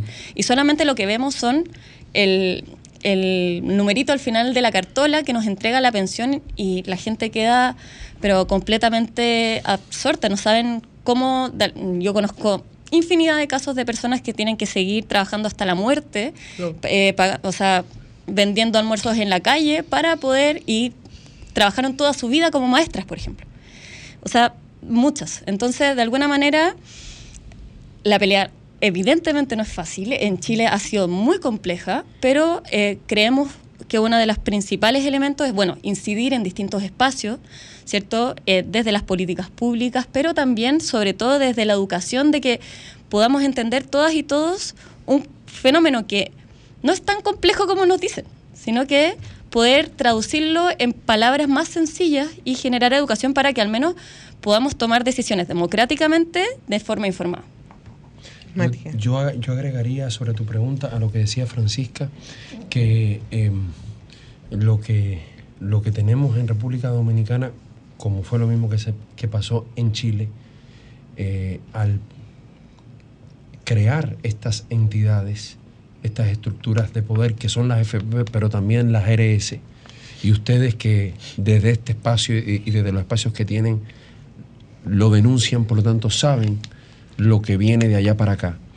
Lo que se construyó no, fue, no fueron simples administradoras, fue convertir a los ya archipoderosos grupos, los más poderosos de toda sociedad, a la oligarquía dominicana, en darle todavía brazos de poder y de fuerza más grandes. Cuando tú dices que las FP están manejando alrededor del 16% del PIB y que el 80% de ese dinero lo utilizan en deuda pública, lo que tú estás diciendo es que primero tienen dinero ilimitado. O sea, el 16% del PIB, nosotros no, no, no, no, no, no nos daría nunca la vida ni de nuestros bisnietos y tataranietos para contar cada peso. Pero sí, para hacer lo que sea que haya que hacer con ese dinero. Pero luego, si el 80% de ese dinero está en deuda pública, eso te convierte en un poder. Tú tienes un Estado deficitario, ¿sí? Al que tú usas el dinero de la clase trabajadora, se lo prestas y en definitiva, tú estás diciendo, tú eres, tú eres un acreedor del Estado, tú pones condiciones a ese Estado. Tú no tienes un Estado eh, ni a una clase política que actúe con independencia de ese poder económico. ¿En qué se reflejó eso claramente? Se reflejó el año pasado, cuando hicieron el tumbe de casi 15 mil millones de pesos, que la superintendencia no es ni super ni intendencia Sencillamente salió a validar con punto y coma las mismas palabras de las FP. La superintendencia ahora fue a validar que a una de las grandes familias de este país se le pasaran casi 4 mil millones de pesos en el fondo para que le devolviera el dinero a, a los grandes bancos y se recapitalizara y continuara. Esto lo digo porque, Domingo, tú lo recordarás y ustedes lo recordarán, cuando se supo el informe de una propuesta parcial, eh, sí, que, están, que, que, presentó en su momento la Comisión Bicameral del Congreso, no le dieron ni un minuto de respiro, ni siquiera esa propuesta tan parcial y hasta tímida, ¿sí? Que, que les mantiene el negocio a las FP y a la RS ni hablar, pero ni así. No les dieron ni un minuto de espacio para que se explicaran y le soltaron toda la batería, toda la batería de sus supuestos expertos, contratistas, lobistas, ¿verdad? Toda la artillería para dejarlos como inviables. Por lo tanto, esta, esta, es una cuestión que tiene que ver con quién tiene el poder en República Dominicana. Y cuando uno, se, cuando uno discute de este tema, se da cuenta que aquí la supuesta, el Congreso Nacional, los gobiernos, en realidad no actúan como poderes públicos democráticamente elegidos, sino como subordinados de estos poderes. Y segundo, tú te das cuenta que son sus verdades, en el fondo sus intereses, los que priman por sobre el interés de la nación. nunca han demostrado ninguna viabilidad. Ahora nosotros y nosotras con este documento demostramos que es viable un sistema que no esté bajo la tiranía, bajo el régimen de las FP y que la gente puede tener derechos y que la gente puede tener dignidad. Ahora, definitivamente, esto lo defiende la gente. Esto, esto lo tiene que defender el 99% que está saqueado por ese menos de un 1% que está dirigiendo las decisiones en este tema en el país. Domingo, Domingo, antes, y, y me perdona, antes de irnos, me gustaría, aprovechando eh, la figura de Matías aquí para hacer una pregunta del tema del momento. No sé si me permite, Domingo. claro. Eh, a raíz del comentario que realizó Luis Abinader de que Juan Bosch estaría a gusto con un gobierno de Luis Abinader, de Luis Abinader por la forma en que se ha manejado. ¿Qué opinión le merece? Eh, hay que anotar que él le hace la pregunta porque Matías Bosch es nieto de Juan Bosch. Una autoridad para el tema. Sí. El presidente de la Fundación Juan Bosch. No, no, presidente, no, ni lo soy ni nunca lo fui. Lo que, lo que yo te podría contestar se relaciona directamente con lo que Francisca comentó. Yo no, me, yo no me voy a poner a rebatirle al presidente de la República sus opiniones personales. Pero sí diríamos, sí nosotros podríamos estar ciertos en algo. Quien derrocó al único gobierno auténticamente transformador que ha habido en República Dominicana, que presidió Juan Bosch, fue la oligarquía dominicana. Una oligarquía tan entreguista, tan entreguista, que cuando los militares democráticos y el pueblo se levantaron en 1965 para reponer el gobierno que el pueblo había elegido, fue capaz de solicitarle a un poder extranjero, Estados Unidos, que invadiera este país. Y fue capaz de permitir que la democracia quedara aplastada durante décadas en, en este país. Esa oligarquía es la que sigue administrando y la que sigue decidiendo sobre qué es lo que le va a pasar a la gente en cosas tan sagradas como su salario, como su pensión, como su salud. O sea, que Juan Bosch no se lo que- sentiría Lo que podemos orgulloso. estar seguros es que la oligarquía dominicana seguiría enfrentando a Juan Bosch, esa oligarquía que sigue mandando en esos temas en No este está país. orgulloso, y entonces. Juan Bosch la seguiría enfrentando. Y que si esto no se resuelve, esos, esos problemas que la compañera resaltó, lo que, lo que esa oligarquía de nuevo está poniendo en este país es en riesgo todo, la nación, la paz social, la tranquilidad, la estabilidad, incluso la estabilidad que más necesita, porque ni siquiera para eso puede ser racional. Por eso el pueblo dominicano y los sectores que le importa a este país deben recuperar la posibilidad de decidir sobre qué es lo que va a pasar con las pensiones y con la salud. Gracias a Matías. E invitar a la gente Sí. para el miércoles ¿Dónde y 13, cuándo? Miércoles 13, este miércoles a las 6 de la tarde, en el Paraninfo de Ciencias Económicas y Sociales de la UAS, a las 6 de la tarde de nuevo, con Francisca vamos a estar presentando con todos los detalles este documento y cada persona que asista además va a tener su ejemplar de manera gratuita para una discusión fundamentada. Yo estaré ahí. Bueno, gracias, Gracias. muchísimas gracias María Francisca Barriga y a Matías Bosch eh, por estar aquí con nosotros en este sol del país, igual que sol. Exacto.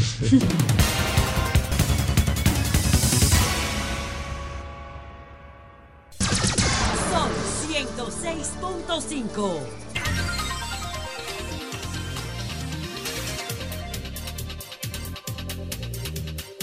Bueno, retornamos, retornamos al sol de la tarde, al sol del país a las 4.16 minutos, cuando conectamos con el doctor Federico Jovine. Gracias, Domingo. Buenas tardes. Y buenas tardes, amigos que nos ven y que nos escuchan.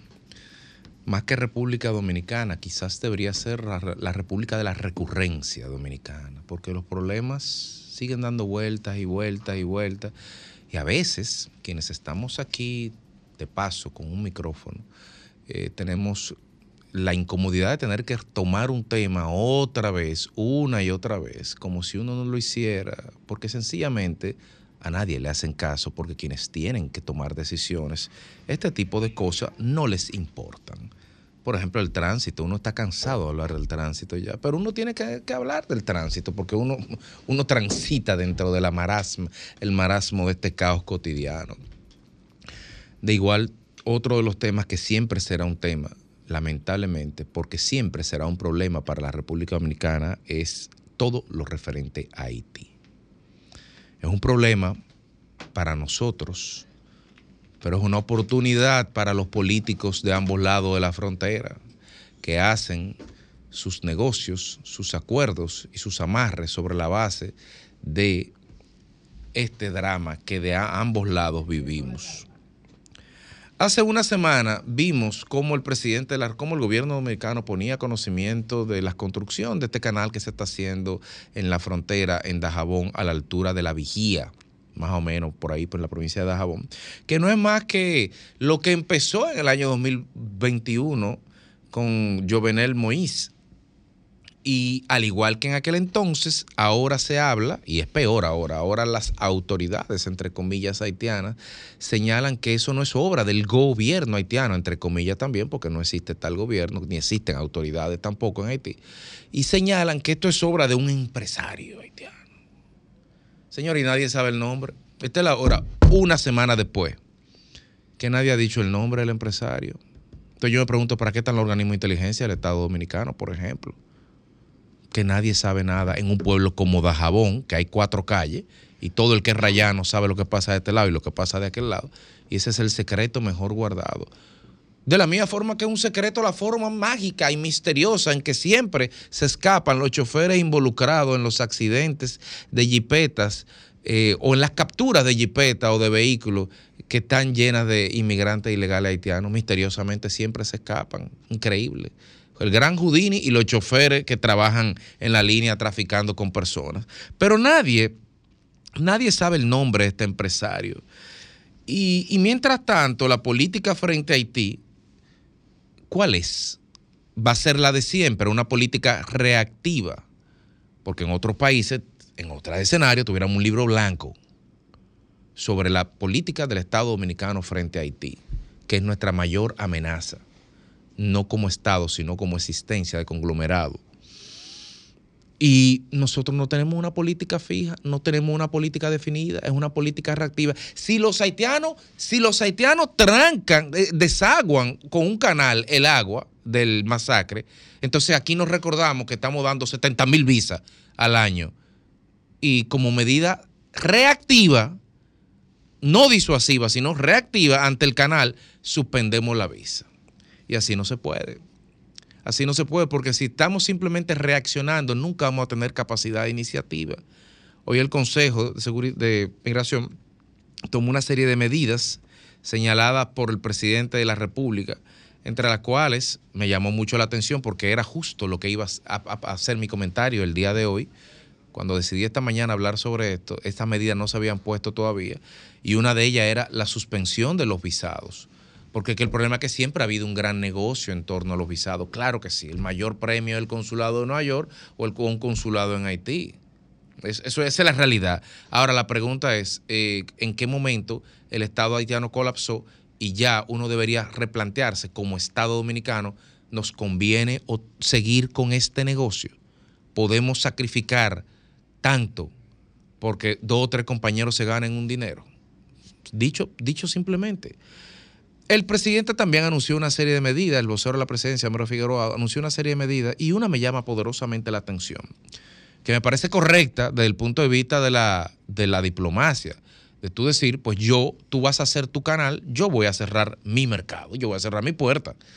Ahora bien, si el jueves, según presidencia, eh, el canal no está anulado y no lo va a estar, eso se quedó así. Ese es el palo dado. De que después, que está dado, ni Dios lo quita. Fe cómplice, ya me ha hecho. Eso consumado. Y no lo va a estar. Me pregunto, ¿cuánto tiempo vamos a sostener esa medida? Son 800 millones que se negocian en esa frontera legalmente. Y de 2 a 3 millones se movilizan en cada día de mercado, lunes y viernes. Estamos hablando entre 10 y 12 millones de dólares al mes. Se movilizan en el mercado de Bajabón. Y lo puedo decir con un estudio que tuve acceso a él. O sea que una suma considerable, que es la sangre del comercio de toda esa zona, de decenas de miles de personas que viven del comercio fronterizo. Yo no estoy diciendo que abran la frontera, no, yo estoy diciendo que hay que darse a respetar, desde luego que sí. Y hay que enseñarle al gobierno haitiano que de este lado hay un gobierno. Ahora mi pregunta es, ¿cuáles son las medidas compensatorias que el Estado Dominicano está pensando para eh, poder subsidiar, mantener o compensar a todos esos comerciantes que van a tener problemas. Y dos, tienen que pensarlo porque si no, prepárense a hacer el ridículo, a estar abriendo su frontera y con el canal abierto. Esto no es una provocación lo del canal, es peor de ahí. Es un sondeo, es una prueba, es un subir la barra y ver hasta qué tanto podemos aguantar, qué tanto podemos ser flexibles. Y ese qué tanto la sociedad haitiana, por no puedo decir el gobierno, o los grupos en Haití que se, siempre se han beneficiado de ese caos, le están forzando la barra. Es al presidente de la República, Luis Abinader. No es a usted ni a mí que nos están diciendo, déjame empujarte a ver hasta qué tanto tú aguantas. Entonces el presidente sabrá en su función de primer mandatario qué tanto él está dispuesto a aguantar en nombre de defender nuestra soberanía.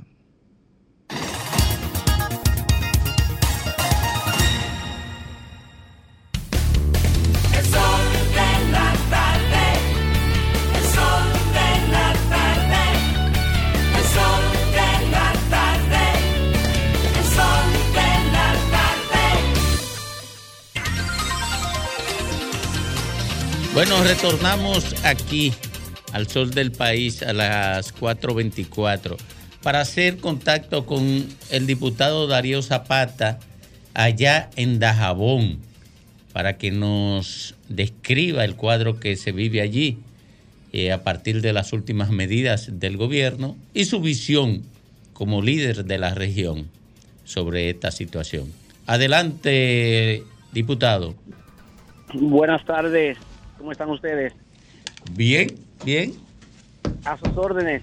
Eh, eh, primero, quisiéramos eh, que usted nos describiera la situación que se vive allí en Dajabón a partir de la aplicación de las últimas medidas del gobierno dominicano, eh, porque ya conocemos las tensiones que se vivían allí antes, después de eh, que se registrara el cuádruple homicidio y la suspensión de servicios de educación para los haitianos allí. En fin, ¿cuál es ahora mismo el panorama de Dajabón?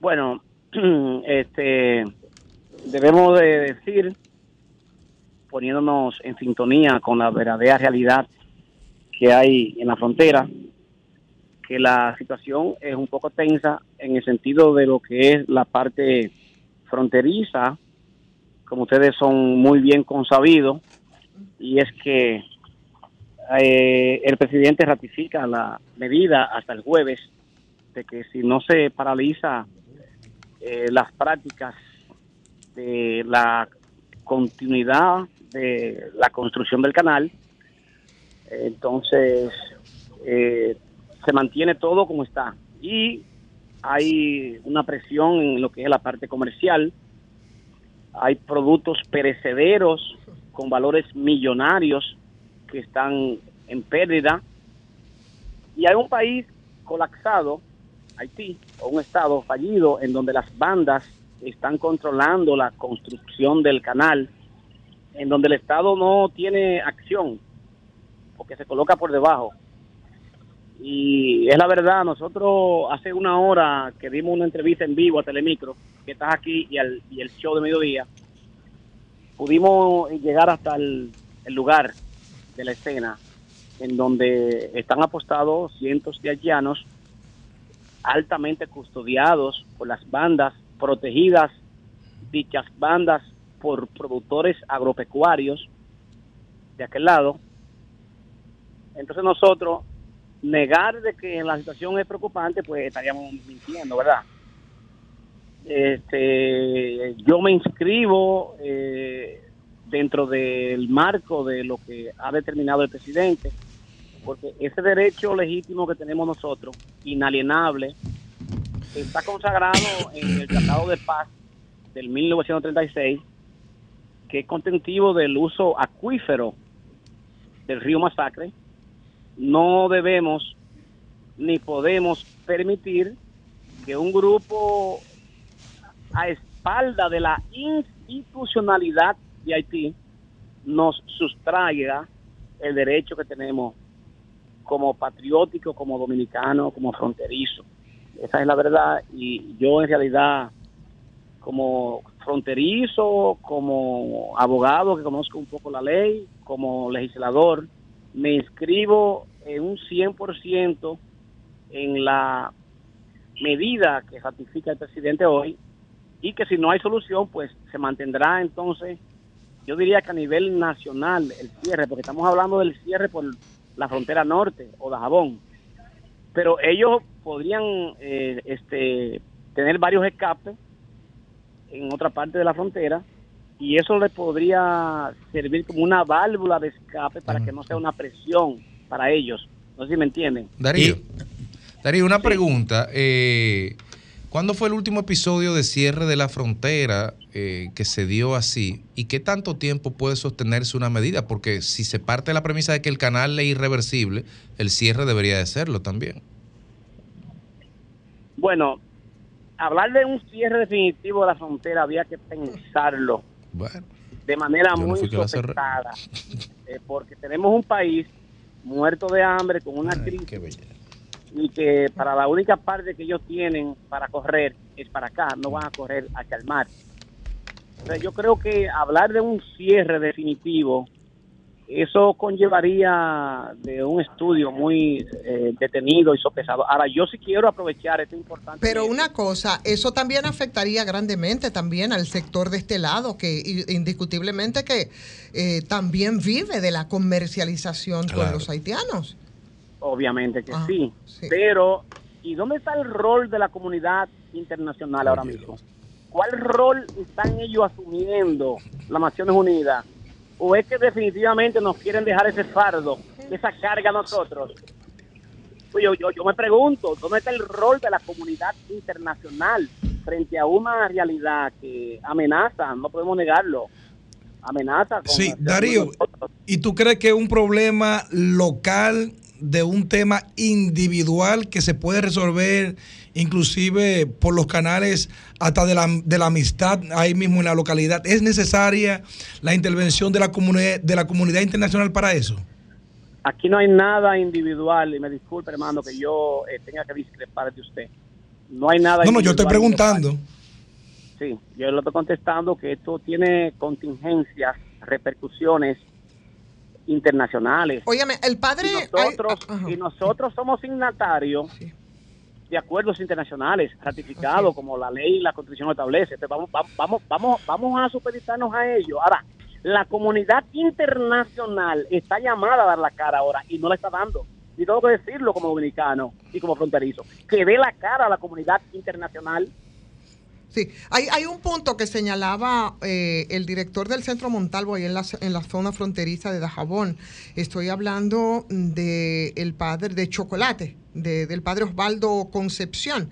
De- él decía, y yo no sé si es cierto, usted dirá, que los dominicanos tenemos 11 puntos en que tomamos agua en el río Masacre, que los que tienen, eh, y que los haitianos no tienen ninguno, y que, dice él, y que a la altura, eh, y que ahora donde, donde yo lo quieren hacer es apenas en una cañada que tiene apenas un chorrito.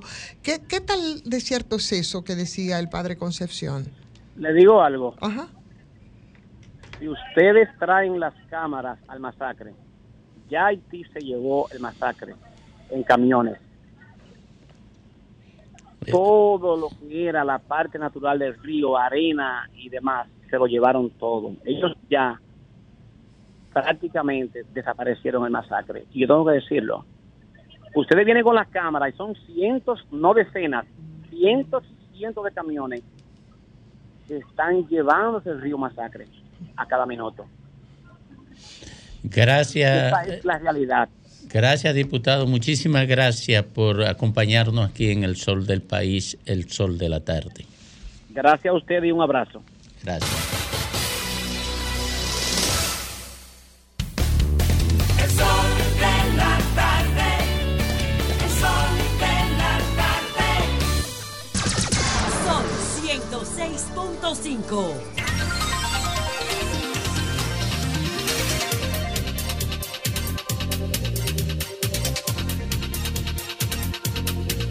Bueno, retornamos, retornamos al sol de la tarde a las 4.39 minutos. Retornamos con don Félix Lajara. Muchísimas gracias, Domingo. El presidente Luis Abinader, en el día de ayer, hizo referencia al presidente Juan Bosch, que si él estuviese vivo, estuviese alegre con el gobierno que está haciendo Luis Abinader y que estuviese contento con el gobierno moral que está haciendo Luis Abinader.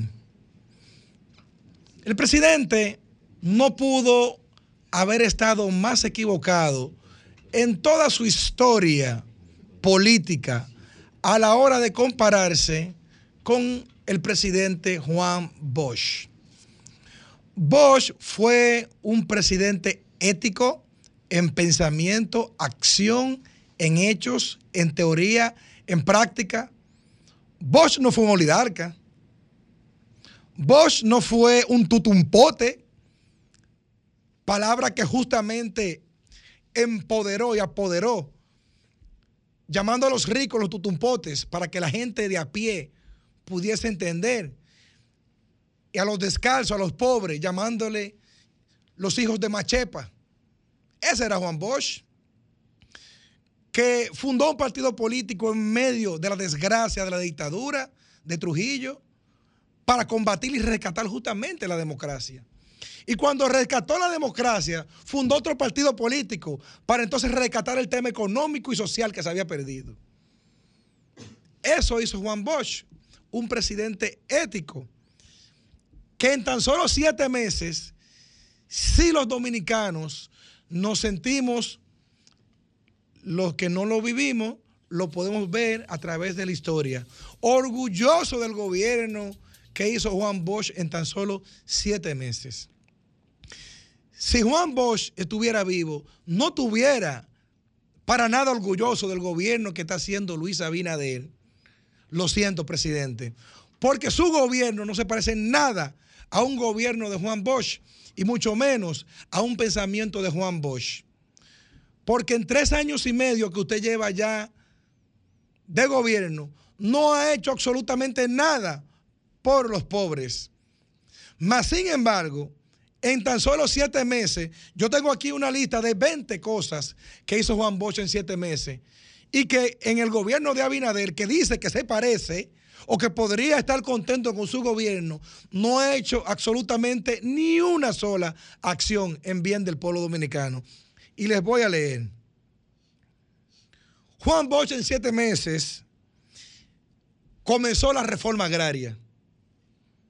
Juan Bosch en siete meses consagró el derecho a la familia.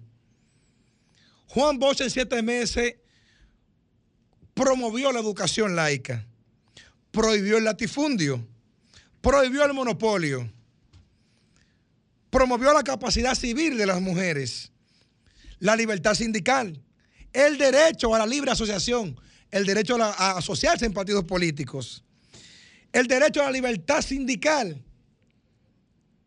y la igualdad entre hijos naturales e hijos legítimos. Solamente le voy a leer siete, aquí tengo 20. Eso fue en siete meses solamente.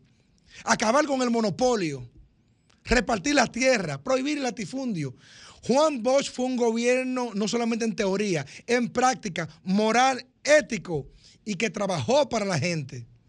Y que ese fatídico golpe de Estado de septiembre del 63 retrasó la República Dominicana por lo menos 50 años en términos democráticos que tuvimos que en el 2010 hacer una constitución para poder igualar la constitución del 1963 del presidente Juan Bosch, un gobierno ético y moral, que jamás habría tomado propiedad política para compararse con nadie, para querer sacar provecho e igualar un gobierno que nada se parece.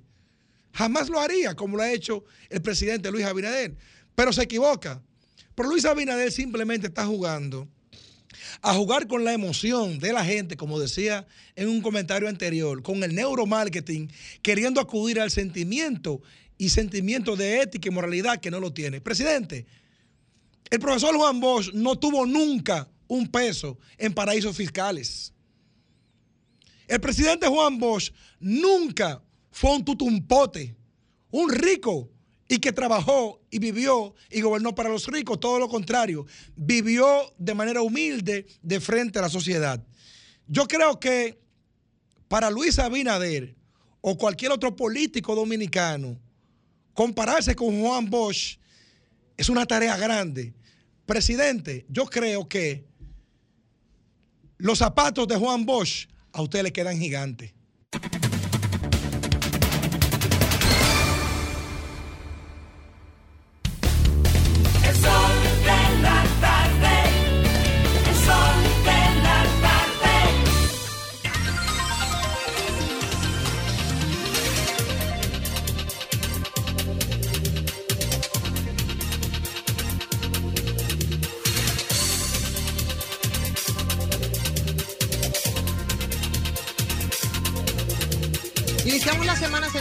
Lunes y ya son las 4 con 45 minutos. Este es el sol de la tarde, el sol del país. Mi querido Domingo Paez, es momento de su comentario. Gracias, Reina.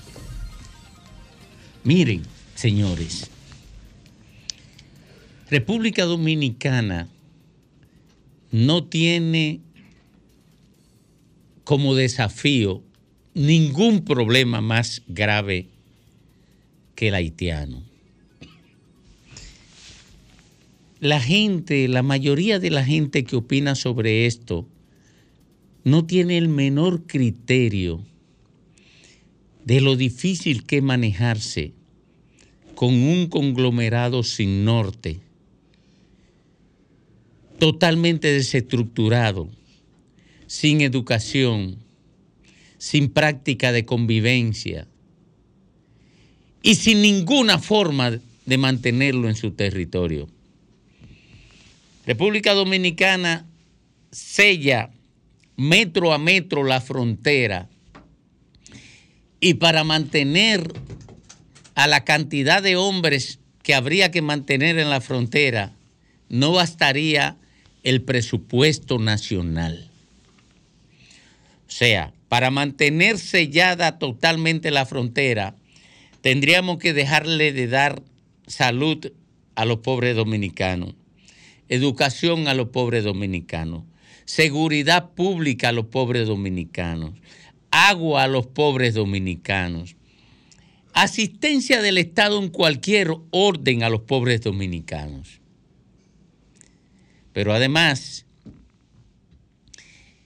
una parte de, la, de los dominicanos es presa de una ansiedad frente a la problemática haitiana que lo lleva a asumir las posiciones más radicales imaginables. Y cuando la gente se va al extremo en su relación con otros seres humanos, esto no puede más que agravar el conflicto, porque los acuerdos, los entendimientos se dan sobre la base de que o cedan las partes en diferencia o una de ellas se repliegue. No hay forma de construir acuerdo tensando cuerdas. Pero nosotros tenemos un problema grave con Haití.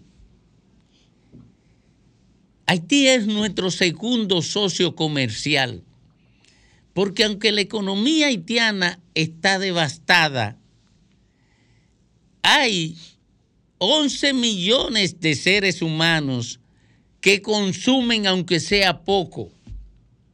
Y como el aparato productivo de Haití está destruido, los consumos de ellos están soportados por el aparato productivo dominicano. Y eso encierra 800 millones de pesos anuales, que son alrededor de 49 mil millones de pesos, 800 millones de dólares anuales, que son alrededor de 47 o 48 mil millones de pesos, que en caso de nosotros cerrar totalmente la, la frontera, no tenemos con qué sustituir el déficit que se generaría en el Producto Interno Bruto al desaparecer ese mercado. Haití es un daño que genera beneficio al propio tiempo. Se impone la regulación de la migración, pero ocurre que no se conoce en el mundo ningún país limítrofe con otro que haya podido reducir la presión migratoria a cero. Y algo más, no se conoce en el mundo dos países limítrofes que tengan una diferencia en su economía muy grande que se pueda controlar la migración del país que tiene la debilidad económica hacia el que tiene la fortaleza económica. Es una situación complejísima y yo estoy tratando de razonarlo bajo un uso lo más estricto posible de la lógica. Por tanto, nadie puede esperar que el gobierno asuma posiciones extremas, aunque lo califiquen de pro-haitiano, aunque lo califiquen de incondicional frente a los norteamericanos. Pero hay algo todavía peor, señores. Como existe una presión migratoria grande, cuando se producen estas presiones migratorias a ese nivel, se generan estructuras de corrupción que alimentan tanto al crimen organizado como la corrupción administrativa institucional. Por eso, la presión migratoria de Haití frente a República Dominicana ha generado un negocio que en términos solamente de soborno a funcionarios se habla de 4 mil millones de pesos al año y no, está, y no se puede estimar lo que implica el comercio de armas ilegales y mucho menos se puede estimar lo que implica el tráfico de droga a través de la frontera. Miren, por ahí, por esa frontera, se trafica hasta con anguila. Esta es una situación compleja que lejos de politizarlo y convertirlo en un arma para enfrentar al gobierno, para condenar al gobierno, lo que debemos lanzarle comprensión al gobierno, apoyo al gobierno. ¿Quiere que le diga una cosa, señores? El gobierno no puede mantener dos, dos semanas la frontera cerrada, porque la presión económica que se le generaría del lado dominicano sería tan terrible como la presión que se le generaría, generaría en la frontera, porque la frontera económicamente también depende de su relación con Haití. Esto es demasiado complejo y no se puede reducir a una sola de las dimensiones del problema. Hay que apoyar al gobierno. Hay que apoyar al gobierno y permitirle mínimamente que se sienta, se sienta con holgura para manejar la crisis con Haití. Y sobre todo, no se puede politizar ese tema. Frente a Haití, los dominicanos debemos estar todos unidos en una misma dirección.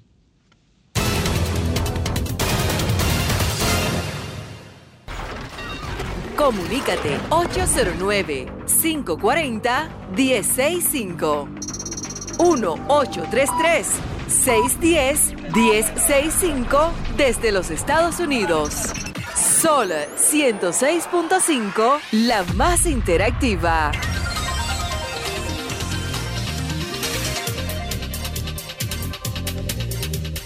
Bueno, retornamos al sol del país, al sol de la tarde a las 4.53 minutos cuando conversamos con la gente brevemente. Buenas tardes.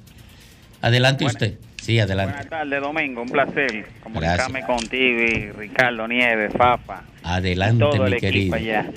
Eh, de aquí del Valcarrizo. Eh, tú sabes que yo estoy llamando para el, 9, el 911. Eso cayó anoche. Mm. Había una bulla por allá, por mi casa. Y yo llamo y eso no, no, no. No funcionó. Ya eso, no, no funciona ya. Ya, mi llamada es para eso, que ya eso no funciona. Qué pena. Buenas tardes. Adelante. Buenas tardes, Domingo. Placer. Placer es mío, mi querido. Domingo, una, una pregunta. eh, ¿Hasta cuándo los medios de comunicación masivos van a seguir siendo voceros de partidos políticos eh, comentando en ese tipo de programas? Bueno, lo que, Está bueno. lo que pasa es que hay, hay que darle li- la libertad de expresión es de multicolor. Todo el mundo tiene derecho a expresarse. El de abajo, el de arriba, el color morado, el azul, el blanco, el, el- Derecha, izquierda. derecha, Arriba, izquierda, abajo. todo. Buenas tardes. Adelante. Buenas tardes. Domingo, yo, yo lo que quiero dec- decirle al coleguita que estaba hablando ahí, que pregúntale la, la moral de ellos, si Juan- Bosch tiene que estarse revolteando con Dionero y Danilo. Anda. Buenas tardes. Adelante usted. Buenas tardes, Domingo. Buenas tardes, mi querido. De Cabarete, de Cabarete, de Cabarete, Puerto Plata.